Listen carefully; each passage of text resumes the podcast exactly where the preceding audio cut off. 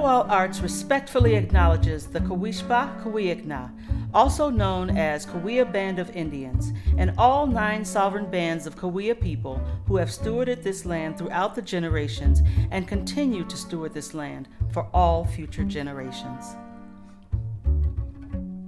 Idyllwild Arts Foundation is proud to present One World, One Idyllwild, the series. In conversation with Pamela Jordan, the series brings together thought leaders, creatives, influencers, and changemakers, highlighting the work of citizen artists whose careers and lives have been shaped by the transformative power of art.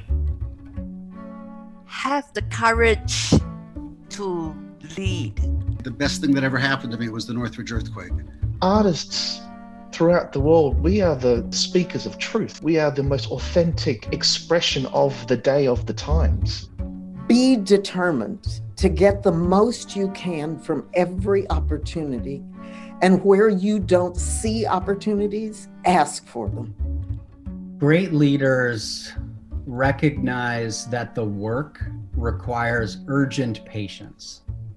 You can learn about classroom management, you can learn about the new curriculum, you can learn about the new way to teach whatever it is. But at the end of the day, if those students feel that love, they're more likely to listen. They're more likely to trust. They're more likely to be vulnerable. And in that space, that's where you can change some kid's life. From Idyllwild Arts Foundation in Idyllwild, California, I am Pamela Jordan with One World, One Idyllwild, the series. Today, I'm excited to bring to you a rebroadcast of my conversation on January 22, 2021, with singer songwriter Thanh Bui.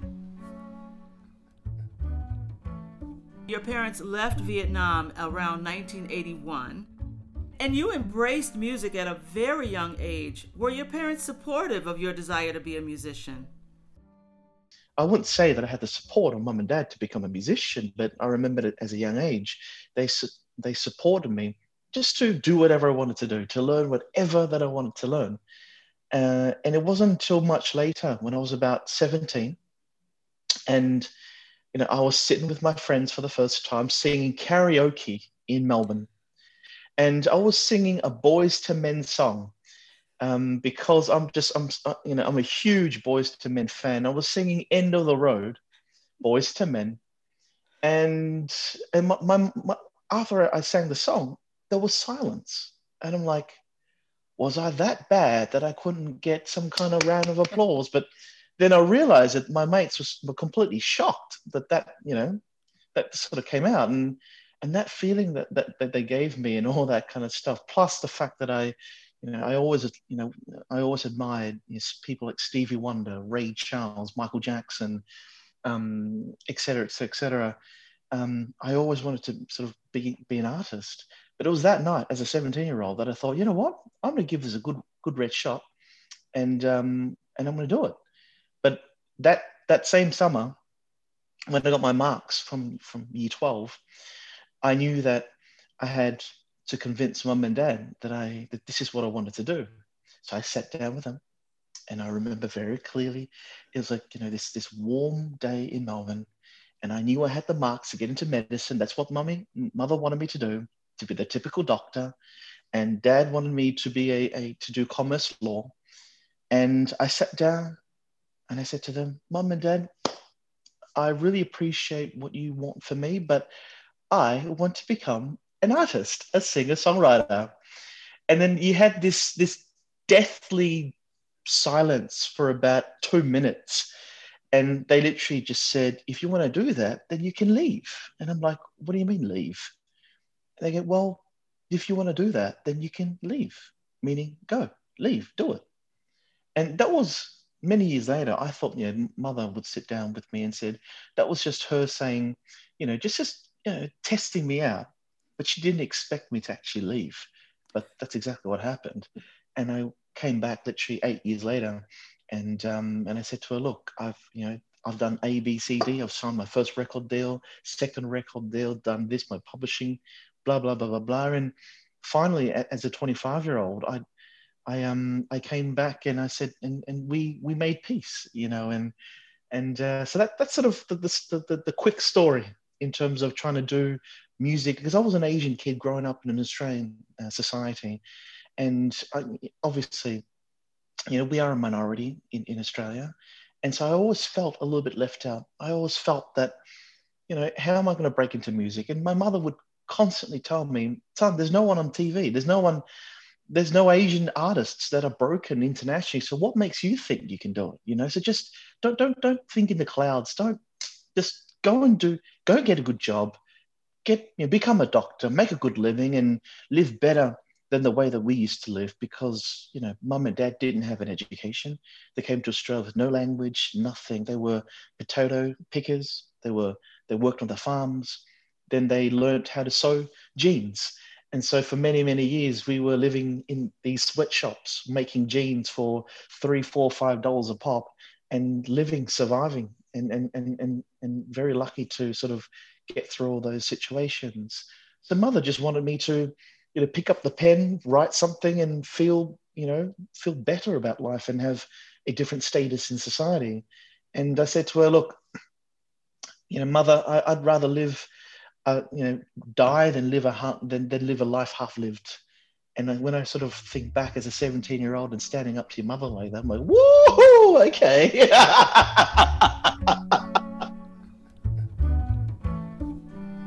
This is One World, One Idyllwild, the series, presented by Idyllwild Arts Foundation. My name is Pamela Jordan. Here's another clip from my conversation with Thanh Bui as we discuss his return to Vietnam to build an ecosystem from education to arts and culture to media. Why did you feel it was time to, to move back to Vietnam and to, to really share uh, yourself as an artist at that time? It just, you know, like I said before, having begun to connect with my roots, I then I just had this pull, this this this this pull back to my home to, to the homeland, and to retrace my steps and to sort of really find out who I was, you know, and and I did after um, Idol, I did a show in America called Paris by Night, which is a very famous Vietnamese variety show that I think has won some Emmys and all that kind of stuff. And I did the show, and uh, Paris by Night '96, and I remember very very clearly. And I sang a song called Mirror Mirror, which was for the first time in my life I'd sung half Vietnamese, half English. And you know the response was it was out of this world. Like I, I thought when I when I hear back the recording in Vietnamese, I I you know, I'm not sure whether people actually understood what I said because I still don't understand what I said. You know? they feel sorry for me.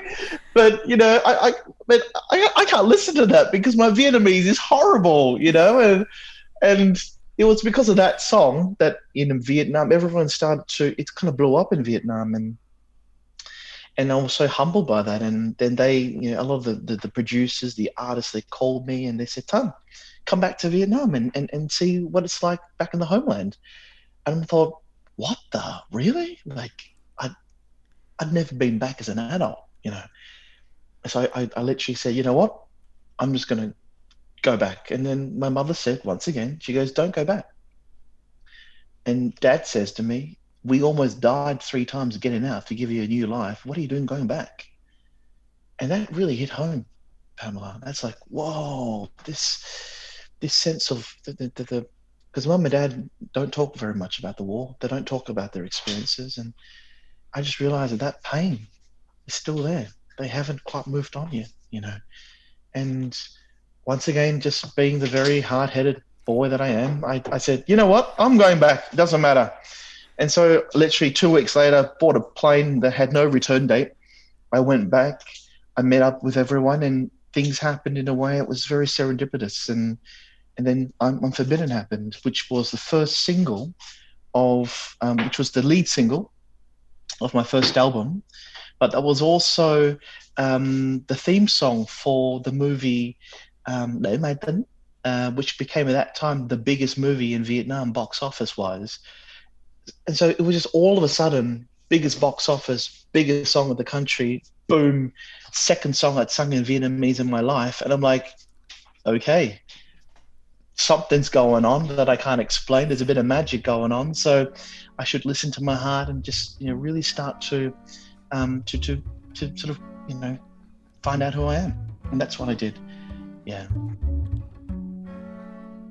You're listening to One World, One Idyllwild, the series, presented by Idyllwild Arts Foundation. My name is Pamela Jordan. We'll be right back. Idyllwild Arts Academy is an independent boarding arts high school whose mission is to change lives through the transformative power of art. Located just two hours inland from Los Angeles and San Diego and one hour from Palm Springs, the school sits on 205 acres of forested land in the San Jacinto Mountains. Academy students receive a challenging college preparatory academic curriculum while engaging in pre professional training in their chosen arts discipline. The school is also home to its world renowned summer program that serves children starting at age 5 through adults age 95. Idyllwild Arts believes that art is the greatest teacher of humanity and that the practice of creativity, no matter the ultimate expression, hones each individual's desire and ability to craft global change. To learn more, visit idyllwildarts.org. Use code OneWorld2023 to receive a $5 discount to the 2023 Kids and Teens Summer Programs. This is One World, One Idyllwild, the series, presented by Idyllwild Arts Foundation. My name is Pamela Jordan. I'm delighted to bring to you a conversation that I had on January 15th, 2021, with friend and mentor Reveta Bowers. I met Reveta as I was entering my first year as head of school, and she was the lead faculty at the National Association of Independent Schools Institute for New Heads. Enjoy. You've been in Los Angeles, California all of your life, but nearly a century ago, your family relocated to Los Angeles from Tulsa, Oklahoma, following the Tulsa riot of 1921.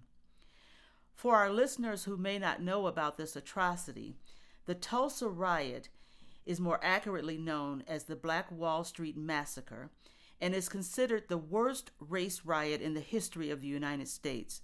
Now, many people are only recently learning of this event because there was great effort to cover up the fact that it ever happened. Can you tell us a bit about what life would have been like in Greenwood, Oklahoma, the area known as Black Wall Street? My grandmother and grandfather moved to Tulsa from North Carolina, actually, when they heard that Tulsa had land in the Greenwood suburb, which was a suburb of Tulsa, where Black families from all over the country, and particularly educated and professional couples and families, were moving to start a community of their own. And so they moved when my mother was a baby, actually. And my aunt, was, my mother was the middle child of three.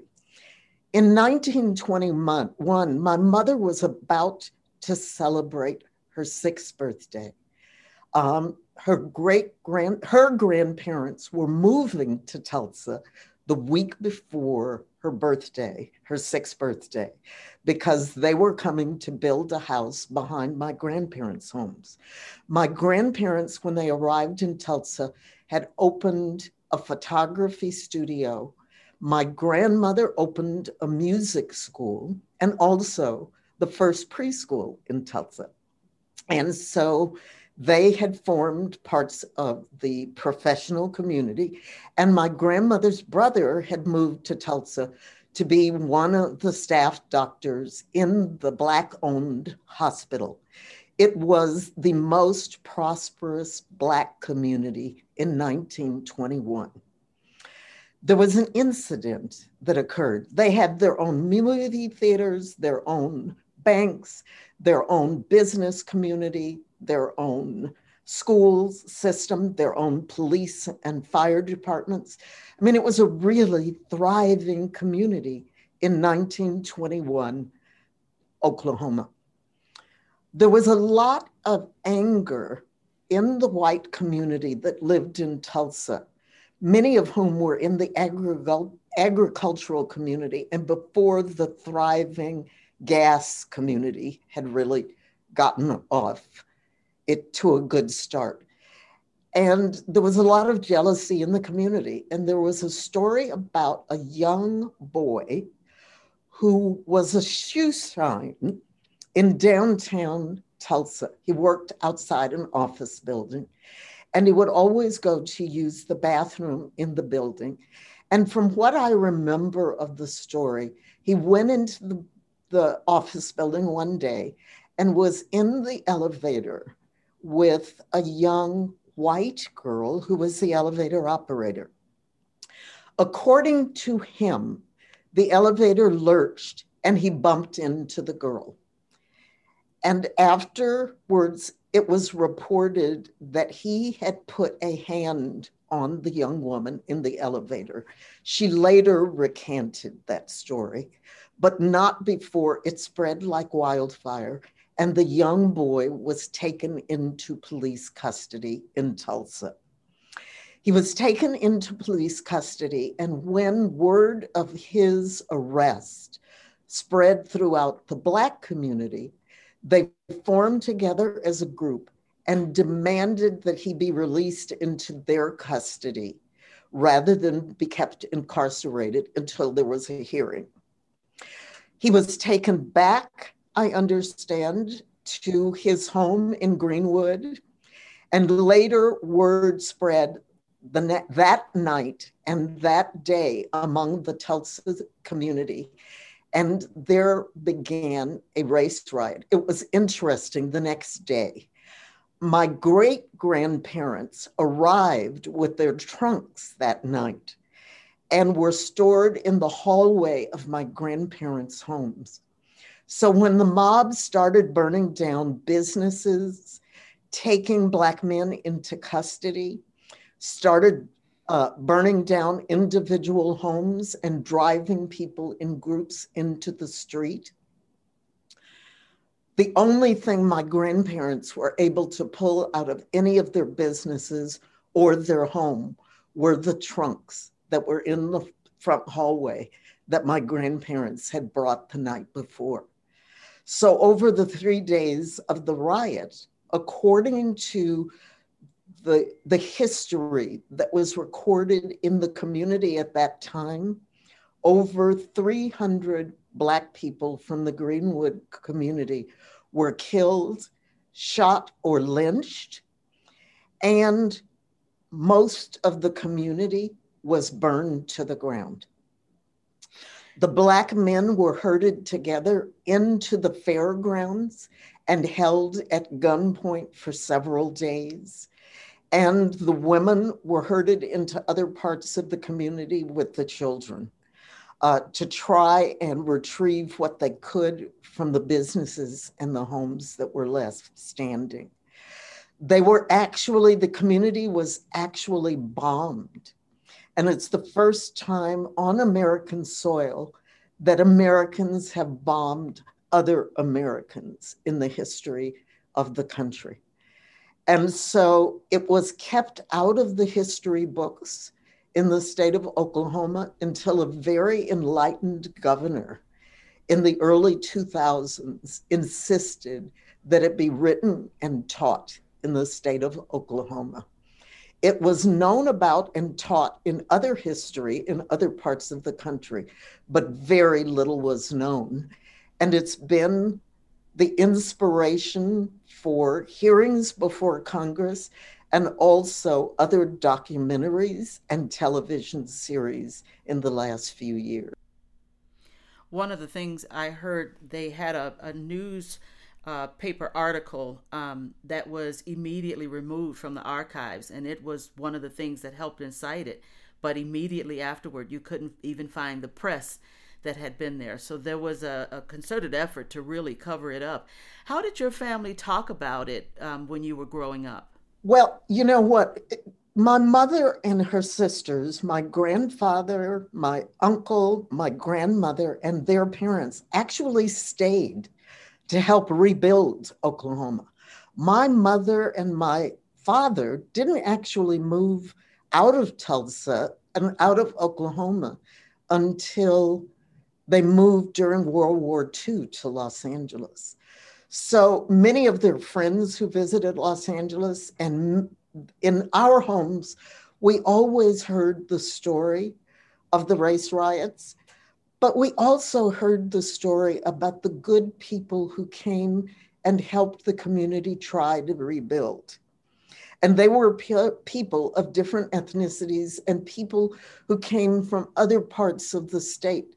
John Hope Franklin, the revered historian who taught at Harvard, was one of the people in the early 2000s who testified before Congress about the race riots because he felt it was so important that the story be in the National Archives. So over time, I grew up in a household where the stories were repeated, but also the stories of all the other people who came into our home of all nationalities and all races, because it wasn't just the Black musicians who were welcomed into our home. My father owned a grocery store, and so musicians of all kinds who were down on their luck, or people who were down on their luck, knew there was always a pot of something cooking on the stove that they could have as a meal when they You've seen so much in your career and in your life. What words of encouragement do you have for students today who are navigating issues of diversity and inclusion, isolation due to the global health pandemic, and so much more? I think the first thing I would tell them is your lived experience is important. Share it. Don't feel in any setting that you're in that your experience doesn't matter and that what you have lived through in your lifetime isn't valuable. It's a valuable teaching lesson for you, but also for others. Be determined to get the most you can from every opportunity. And where you don't see opportunities, ask for them. I think that's critically important. Look for mentors and advocates in your life people who can help open doors or help you find opportunities to share your lived experience and to share school and educational opportunities with you that perhaps you don't know about and wouldn't know about in your present circumstances. And lastly, once you've achieved what you hope to achieve with your educational goals, with your personal goals, with your life goals, then you have an obligation to turn around and mentor someone else and do something for the next generation of kids. It's critically important that we open doors for others. You're listening to One World, One Idyllwild, the series presented by Idyllwild Arts Foundation. My name is Pamela Jordan. We'll be right back. To learn more about the Academy and its world renowned summer program, please visit idyllwildarts.org. To subscribe to the One World, One Idyllwild podcast, please visit idyllwildarts.org slash the series. At Idyllwild Arts, we believe that art is the greatest teacher of humanity and that the practice of creativity hones each individual's desire and ability to craft global change please consider supporting the students of Idyllwild Arts by visiting idyllwildarts.org/giving to make a gift today. This is One World, One Idyllwild, the series, presented by Idyllwild Arts Foundation. My name is Pamela Jordan. On December 14th, 2020, I spoke with my good friend and colleague Jason Patera. I hope you enjoyed this conversation as much as I did. So, Jason, in September, I believe it was in 2019, you gave a TED talk. Uh, and I was very impressed with that. I think you sent me a text and said, Be proud of me. And I was very proud of you. And I went back and listened to that uh, recently. The title of, of your uh, presentation was Life at the Intersection of Excellence, Purpose, and Passion. I'm sure you were speaking to a room full of adults, and your advice is good for everyone. But how do you get teenagers to think about what it means to live your best life? That's a great question. So, having the opportunity to, to do that talk was was an incredible experience, and partly because the audience that day actually was 100 teenagers, and they had invited young people from all 50 wards of Chicago to be there in the audience, and they asked the speakers that day to deliver a message that they thought would be appropriate for, for teenagers. So I very much had them in mind when I thought about this idea of living at that intersection of excellence and purpose and passion. Uh, I actually think it's easier to get teenagers to think boldly about their dreams. They're, they're not bitter yet. They don't, they don't think it's too late. You can convince a teenager that even if they've never picked up a camera, they can make films one day. You can convince a teenager that, sure, you can write an opera. You, you can get them to believe that. It's the adults that are the problem. Because the adults, once a week, I hear some adults say, Well, I wish I could play music, but I just don't have any talent. And, and I think that's a bunch of crap that, that so many, so many adults fall into this trap of you get past a certain age and you become resigned to the box that you live in. And then your goals that year tend to become not they're not goals that would have inspired the 17 year old self. You're saying I, I, this year i resolved to get my taxes done on time and i'm going to declutter the garage. But you suggest that they learn how to play guitar because they're they're in awe of of the students at the school and they they say well oh i can't i, I couldn't do that. I'm i'm 45 or 55 or 65 I, I couldn't learn how to do that thing. So my goal with that message to young people is to help them resist that urge for as long as they can into their lives, as long as they can into adulthood, to, to constantly reach for the things that matter to them. Um, that doesn't mean that it's bad to want to get your taxes done on time. It doesn't mean that it's bad to wind up in middle management at a corporation somewhere. But I want people to wake up in the morning excited to get out of bed for something. And I want people to go to bed at night reluctantly because they're, they're involved in something that really lights them up.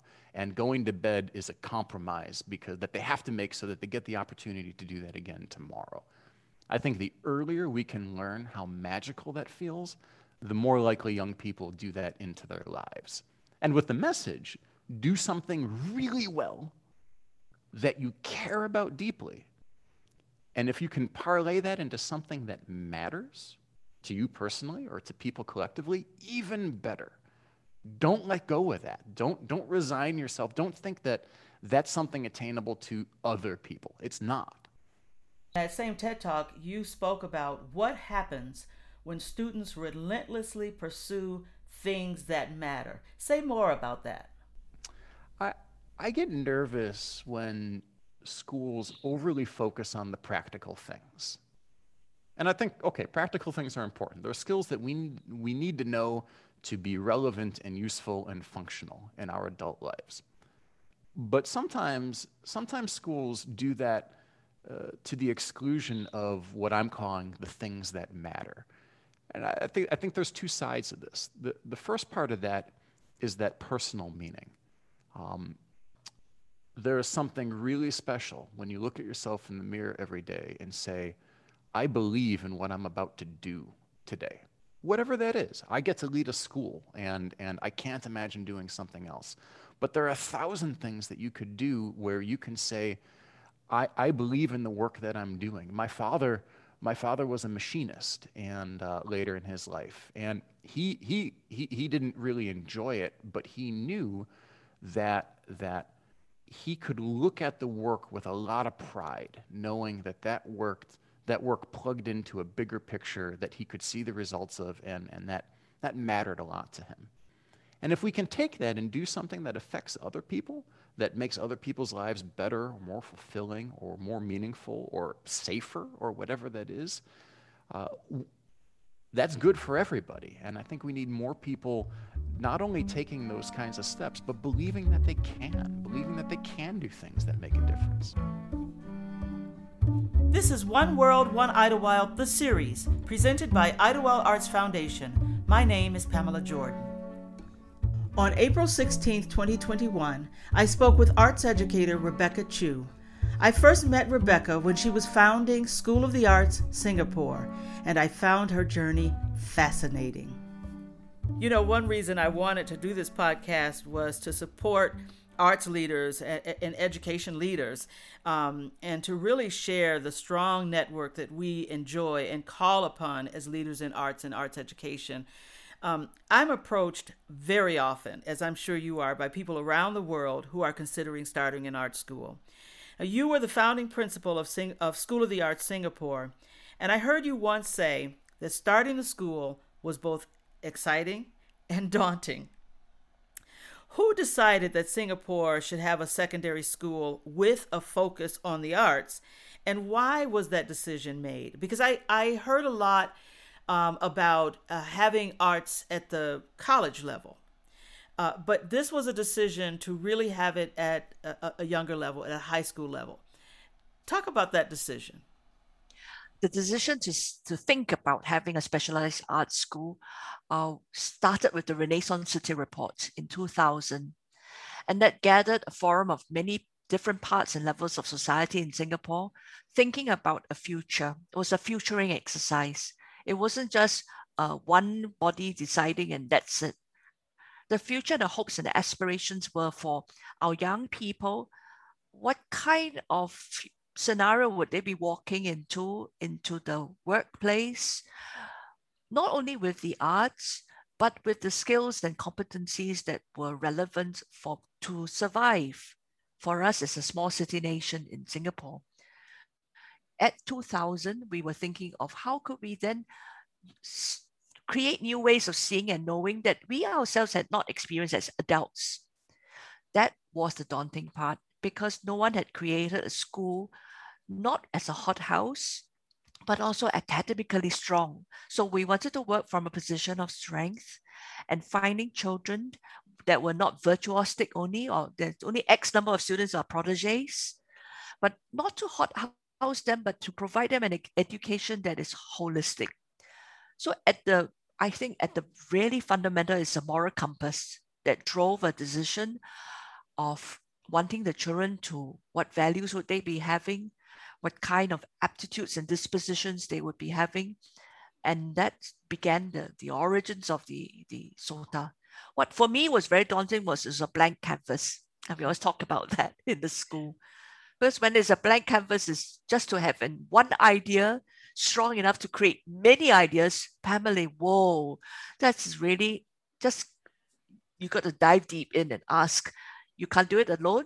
You just got to get many collaborators, many teams of people as diverse and, and as opposite as yourself in thinking, and to hold that ambiguity in design and be ready to crash out.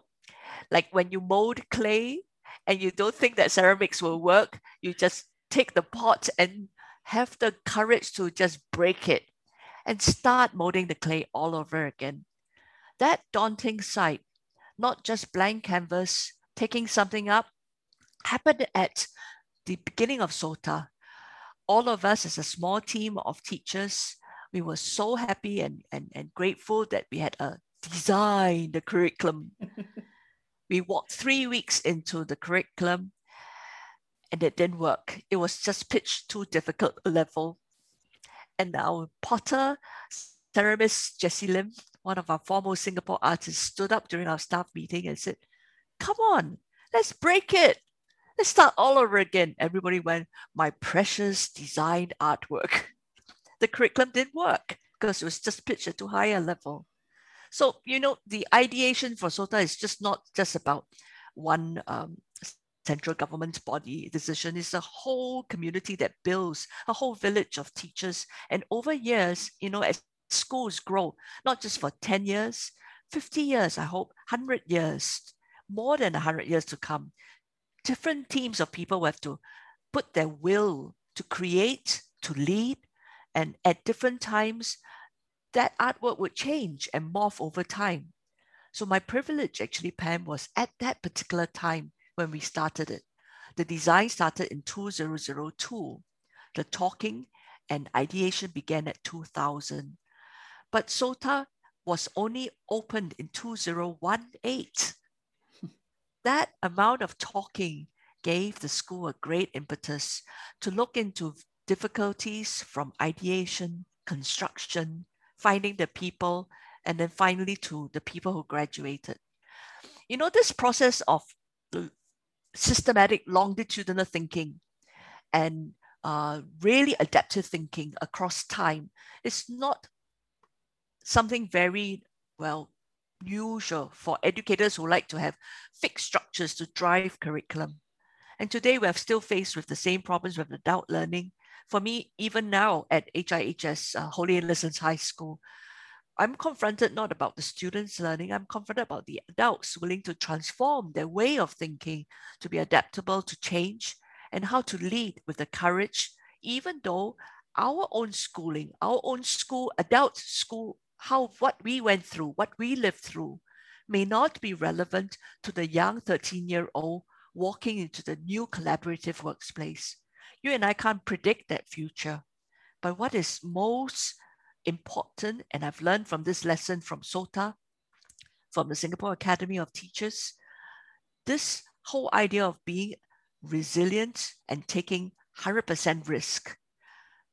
It's 50 50. But then when you arrive at some point, you must be say, you must be courageous enough to say, I'm going to break it. I've got to readapt. I've got to change the structure. But you know it has a long tail. Systemically, structures drive behavior, and the people at the last tail of the end, you just need to win them over. So, if anything about this arts focus is taught us about the framing with an crazy imagination to vary from the norm. And when you arrive somewhere you call the norm, it's ready to break again. And you just got to do an improvisation before it stabilizes again. If not, break the beautiful ceramic pot and mold again. You know, even in schools where the arts are not are taught to a much lesser degree, school leaders feel the strain of balancing resources of time and money, and far too often they cut the arts from the curriculum or they're, as we say, watered down in some way. What is your personal message to school leaders in terms of their role and the difference that the arts can make in, in, in learning? What would you say to the leader? To the leader, the, I said earlier before, the arts is life giving, it's life transforming. It doesn't need to be just uh, because you do not have enough funds and resources, and therefore it is marginalized. It lives and breathes through maths, the way you draw your tangrams, and we can calculate angles and we can color it beautifully. Because next time there will be the architecture drawings for our future buildings and the underground worlds that will be coming. The arts and music, literature, poetry, because it's life giving to the school leader, the normal day-to-day operations can breathe the arts through the way we express ourselves, through the walls that we build, bring the expressions we put up, the way we paint our classrooms, the way we do our landscape within our school, the flowers we grow, the trees we grow, and how we appreciate the seasons of our life together with the seasons that's happening around us. It does not necessarily have to be confined within the classroom. So because it's life transforming, the way you see the world and how you perceive it, the canvas, therefore, in the school landscape goes beyond just a textbook. It goes beyond also just a personal digital device. It's life. And the way you live life with the kids in your school community would also embrace the arts because of the way you see and respect nature, life giving, the way things go around you in day to day. I, as we wrap up, I, I kept thinking while you were talking. I, I love I love the passion that you bring. It's it's just as the day that I met you when you were looking at a blank canvas. Um, really, would you just share um, or or or encourage? How would you encourage educators today uh, especially, you know, we're talking at this time when we're all dealing with the global health pandemic and we're dealing with coming out of that. Just what would you say to encourage uh, everyone, educational leaders, arts leaders, teachers, and parents? What is your message to them today? Have the courage to lead in all the areas you're leading in your families, your schools, your communities. Have the compassion to serve with humility of heart. Because not only brave hearts and stout minds will make us, will see us through the pray, give thanks for every blessing that comes our way. And then the journey becomes easier when you open your heart to have a conversation, to be present, to listen to the other. And when you respect those norms, I think the conversations will be easier. The journey forward when we come back together as schools. Singapore, all schools are in full swing. We have all the kids back in school. I have a, I have a school population of 1,100. And each time and each year when we come together, these are the things that we would say each morning. Thank you. It's, a great morning. Have an awesome week ahead. We do not know what lies ahead. We, we thank God that it's a great day and we move on again. The opportunity to be honest with your child is precious because the child learns that from you, parents. We receive that from our own teachers, from our own parents. But even if you didn't have an opportunity from your own parents or guardians, you can create that opportunity with your child and your children. And teachers, that's where you stand in the gap. Because within the community, you can impact and influence because you're an educator. You've been called as a vocation to be an educator. It's a privilege that I met Pam when she was in that school. And I asked her this difficult moment when I was filled with, oh, what am I going to do? I'm going to start a school. She looked at me and she said, you just do it, girl. Just do it. that, that fateful short one hour sitting down with Pam was so impactful and invited her to be one of the great speakers back, not only in, in our school at SOTA, but also at our national conference for the arts educators nationally. I'm very grateful for the time that she's given to us to, um, an opportunity to learn from her wisdom. Pam Jordan is a, a wise counselor. You have you have her on board on your team. Ask her for all her nuggets of wisdom. She is she's not only an old trooper, she's innovative, creative, really, really a person of genuine warmth, lots of compassion. It's a privilege, Pam, to have your friendship and your guidance and your leadership in the arts field all the time. And I thank you. Thank you, Rebecca. I'm deeply touched. If we uh, if we were in a room together, you would see that I am blushing. this is One World, One Idyllwild, the series, presented by Idyllwild Arts Foundation. My name is Pamela Jordan. On March 14, 2021, I spoke with Steven Lavine as he reflected on his life and work with artists, entrepreneurs, and philanthropists. I've heard you talk about your experience at Cal Arts following the Northridge earthquake in 1994. I was reminded of uh, 9 uh, 11 uh, when I was at my previous school, which was located uh, just uh, near downtown Chicago.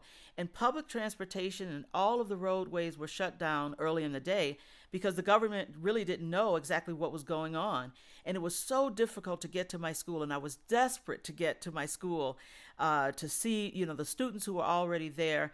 Um, and as I understand it, when the Northridge earthquake occurred, you were actually on vacation with your wife. How difficult was it for you to get to the school, and what did you find when you got there? It's a, it's a nice story. We were up in Mendocino celebrating her birthday uh, in a place we love. And we went in to a bookstore to buy the Sunday Times, and uh, heard someone saying, um, uh, I can't get a line through to Los Angeles on the telephone. And someone else said, Well, whenever there's a disaster, you can't get through on the telephone.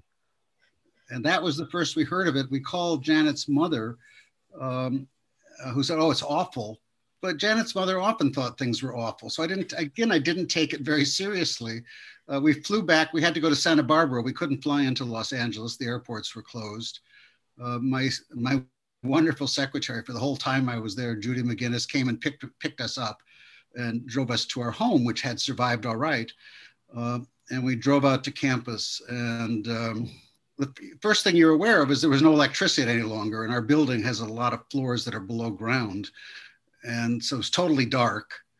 And you were aware that anything that could have fallen down, including whole banks of computers, had fallen down, but we we didn't know how bad the damage was. Uh, and then over the next couple days, we realized we'd lost the use of our all our educational facilities. Um, and it was we were in the midst of registration uh, for the second semester. So the students had returned. They, the, students, they... the, students, had returned, and luckily the dorms had survived. Uh, and a lot of students, the graduate students, live in the neighborhood. Um, and I remember the the head of ed, uh, admissions drove her mobile home to campus because she could use the battery from the mobile home and the generators from the mobile to run the computers so she could register people. Um, and then we had to face how are we going to have a semester when we have no no place to teach any longer uh, at, at first i was just paralyzed uh, there, there isn't a book on what you do when you've lost everything and then um, I realized, I think the first realization is we're going to need space. There's, there's no way to run a school if there there's no place to put people. And I think it was probably the head of advancement said, well, we should set up some tents. We can get party tents. And that'll buy us some time to find space. And so we put up 12 party tents.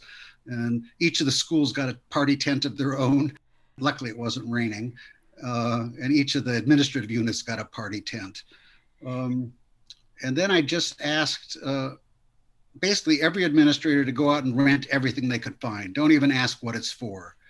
Just in, in a day or two, it's all going to be gone because everybody's going to have damage. So just rent anything you see, and we'll figure out afterward what to do with it. Um, and then each day at the end of the day, this may be more answer than you wanted. I'm sorry. No, I, I, I, I'm mesmerized. I love it. I love hearing about it each day at the end of the our, our big fear, and I, am sure it's like colleges felt and, and and schools have felt this year, that if the if the students didn't enroll, um, we would lose not only whatever it was going to cost to rebuild the facility, and we had no idea what that was going to be, but if but if we lost the entire semester's tuition, um, and faculty were already on contract. Um, we probably couldn't survive. Uh, we didn't we didn't have a big endowment at that point. Um, and so just we just had to go on. And each day at the end of the day, I would meet all the students outside the building because you couldn't go in, and I just tell them what we acquired that day, and who was going to go where. And meanwhile, the and this is about the wonderful faculty that schools like yours and colleges like Cal Arts have. Um, each each school picked their most powerful speaker, lecturer, basically. There's very little lecturing at Cal Arts, mm-hmm. but there wasn't much you could do in a party tent besides teach by talking. Um, so each one put their best teacher uh, to lead everyone in the school in a class, while the rest of the faculty figured out how, how they were going to pr- provide their semester. Um, and again, I, I, I, expect just like Idyllwild, the the um, the loyalty of the faculty, the students, they were determined that they were going to deliver somehow. Uh, that that's what they were there for, and I think we've seen that all over the country as faculty have tried to deliver during the pandemic in, in ways they never imagined. I, I couldn't agree with you more. Uh, you know, I think about when when everyone was pushed suddenly pushed online, pushed into distance learning. And um, you know, at, at Idyllwild Arts also we're very hands on, especially especially when you think of the arts. And uh, there's no doubt we could not have continued forward uh, without the Herculean effort of those teachers, determined not just to educate the students, but to connect with them, to be that anchor for them, that everything was going to be okay. And in our in our situation, you know, our students are spread out on five continents. They were they were teaching, you know, getting up at three and four and five in the morning so that they could teach students and you know give private lessons at nine o'clock at night it was just extraordinary but uh, um, and i think a crisis will you know cause people to rise to that and just to know that that who you are as a community. We end each one of our school gatherings where we say to the kids remember who you are and what you stand for. And this community really rose to that as we've if we've continued through the pandemic. No and it was a wonderful feeling being this isn't a nice metaphor but it was like you were soldiers together in this war. Um, and I remember in my father's generation, my father was quite a lot older than one would assume. Um, and his generation had fought in World War II. And for many of them, not my dad, who was a doctor, it was the greatest experience in their lives. Uh, and the experience was of comradeship, uh, not of the war, but of being with other people and your lives depending on it. And that's how it felt uh, to be working. And no one reasoned this is my job description. Uh, I can't do this because um, the, the building was immediately red tagged. You weren't allowed in. But the food service people knew that without electricity, the food that was in the freezers would spoil uh, in the next 24 hours. And so they broke the rules and they went in and they they uh, got the food out of the refrigerator so we could start offering meals. And I said, "How are you going to offer meals?" And they said, "Well, we've all worked for caterers in the past. We can cook on outdoor grills." Um, and they just did it. It didn't take have to direct them to do it it was it, beautiful. It's a remarkable story of resilience. It really is. You know, I one of the things I heard you say that just resonated with me uh, was that when you look back, or while you were in it, even you realized that you had been thinking too small. You know that your community really rose the, from the board the teachers, administrators, they really rose to meet that moment. And you realized that, that you had probably been thinking too small. Can you can you talk about that a little bit? Yeah, when, when I arrived at CalArts in '88, uh, they'd had five years of deficit, had drawn down the little endowment they had. Uh, I remember what the treasurer at the Rockefeller Foundation said, "Don't go there." Remember his phrase was, "It's shipped for voyage." He said, "They're going to go out of business. This is structural." And I believe that, and I still believe that if you're dealing with something that's great, there'll be a way to go on. It's not obvious, but there will be a way to do it. Uh, and so I went anyway. Uh, but I was used to, I had had five years in which every hundred dollars was a decision because we were in deficit and it was how much you could reduce the deficit, not what, how much more you could spend. Uh, and we had finally gotten to a balanced budget. In fact, on New Year's Eve before the earthquake, my wife and I toasted the fact that CalArts was safe, uh, that we we'd gotten it out of this hole, and we had some fresh leadership, and everything was going to be fine. And then 17 days later, you realize you're never safe. It's just an illusion. Um, so, and, and, then in the course of rebuilding, uh, we worked crews 24 hours a day, six days a week because we figured if we weren't rebuilt by fall, gradually we discovered we had $40 million worth of damage. And at that point, maybe $10 million in say in reserve, and that was it. And I had no idea how we are going to pay the $40 million. Uh, I'm glad I didn't know all at once it was going to add up to that. Um, uh, and I also knew if we didn't have a campus, and it was one thing for students who were already there to stay, but to ask students to go to college to start a new year in a place without a campus was not going to work. Um, so we had to find a construction company that would agree without knowing how much damage there was, that they would hire enough people to get this done no matter what. And it took all sorts of trustee influence because there were lots of work to do. There was lots of disaster in Los Angeles. Nobody really wanted this job. And someone made somebody else based on their past loyalties take on the work and then he made his son who is now running the company actually do it. Um, but we were waking we our project manager would sleep on campus at night and if we'd encounter a problem we would solve it. He'd phone me if it was up above a certain amount. And so we were making $100000 decisions $500000 decisions based on a phone conversation in the middle of the night. And it was kind of liber- I mean, it was awful because again, we didn't know how we'd pay for it, but it was liberating to actually be able to take aggressive action. um, and uh, this is now jumping ahead, but I think up up till then, um, a lot of faculty thought CalArts was just it was too good to be true, too idealistic couldn't possibly survive in the long run. I remember a student uh, faculty trustee saying, we should just spend down the little endowments that left, have a, a good last couple of years and say goodbye. That the Bauhaus didn't last, Black Mountain College didn't last. There's no reason we should.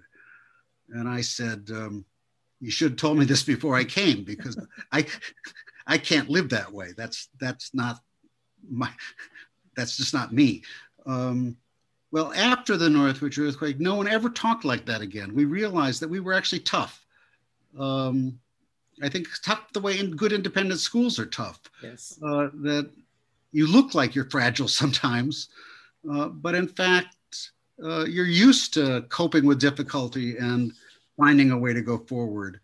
Um, and so that that was really uh, a great lesson. And in fact, we became much more aggressive in the years we once we paid off the money, which we found a way to do um, fairly quickly, actually. And you had you had about six months to build back, right? If you were going to start the next school year going into your into your building, right? Yeah, basically wow. by the time we started the work, it was six months. It was eight months overall, but it took time to assess, to find a construction company to actually get to the point of rebuilding. It, it gave me the courage after that that we could start new programs before we knew how we were going to fund them entirely. That that we could build things that we didn't know how we were going to, and I, I mean within reason. uh, um, so it cha- it changed you as a leader. It changed me utterly utterly. Uh, it, it kind of goes back to the, the the the story of the book. Failure is what it's all about. My mom, not having been able to have the career she prepared for, kind of gave up on life and was a very depressed person. Uh, and I, having failed to be able to cheer her up, lived with a kind of fear of failure. And suddenly I was encountered uh, an impossible situation and we were successful. And it was like i got my it was like graduating from myself uh, and arriving at a kind of settled adult, i don't know adulthood but something more stable and certain uh, going forward. It changed me utterly. Besides my wife and uh, originally going to cal arts uh, i would say the best thing that ever happened to me was the northridge earthquake. Mm. I, I tell my staff all the time in this pandemic, don't waste a good crisis. you know, really confront those things that you, you we've known have always been there. Uh, and and as you said, the way the teachers have responded, what the way everyone has responded, and we see who we are, the moral fiber of who we are, we can do more. And let's not waste this time to think about going back to what we were. You've been listening to One World, One Idyllwild, the series presented by Idyllwild Arts Foundation. We at Idyllwild Arts have always believed that art is the greatest teacher of humanity. We continue to believe that the practice of creativity hones a person's desire and ability to affect global change. My name is Pamela Jordan. Thank you for listening to One World, One Idyllwild, the series a creation and production of Idyllwild Arts Foundation. Executive producer Pamela Jordan. Directed and produced by Rose Colella. Edited, engineered, and mastered by Justin Holmes. Graphic design by Mark Biley. Marketing and publicity by Dana Albright, Molly Maple, and Alice Metcalf. Marketing assistance by Rose Colella. Production and research assistance by Keith Miller. Creative consultation by Palencia Turner. Technical support John Lawrence, Michael Quick, and Tom Wadbrook. Our theme song is Beaconing, composed and performed by the incomparable Marshall Hawkins. Pamela Jordan was appointed president of Idyllwild Arts Foundation in 2014. Prior to this position, she held the distinction of being the first female and first African American head of school of the Chicago Academy for the Arts, a position she held for 12 years. She currently serves on the boards of the California Association of Independent Schools, the Association of Boarding Schools, and Art Schools Network. Pamela is also a member of the Global Education Advisory Council for Shanghai Hauer Collegiate School, Kunshan. One World, One Idyllwild, the series, is a production of Idyllwild Arts Foundation. Any use of materials, including reproduction, modification, distribution, or republication without the prior written consent of Idyllwild Arts Foundation is strictly prohibited.